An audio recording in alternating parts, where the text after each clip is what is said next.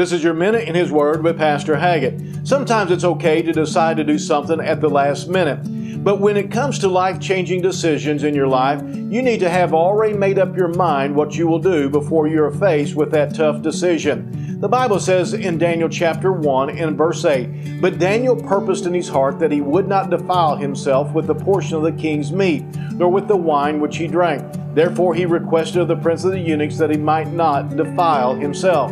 You see, Daniel had already made up his mind that he was going to live for the Lord and to do right in the eyes of God before he was even taken into captivity. Like Daniel, we need to purpose in our hearts that we will do right no matter what comes our way. That way, the temptation of life won't win you over and ruin your life. Purpose in your heart today to live for the honor and the glory of Jesus Christ. This has been your Minute in His Word. And if you don't have a church home, come pay us a visit here at Calvary Baptist Church in Marshall.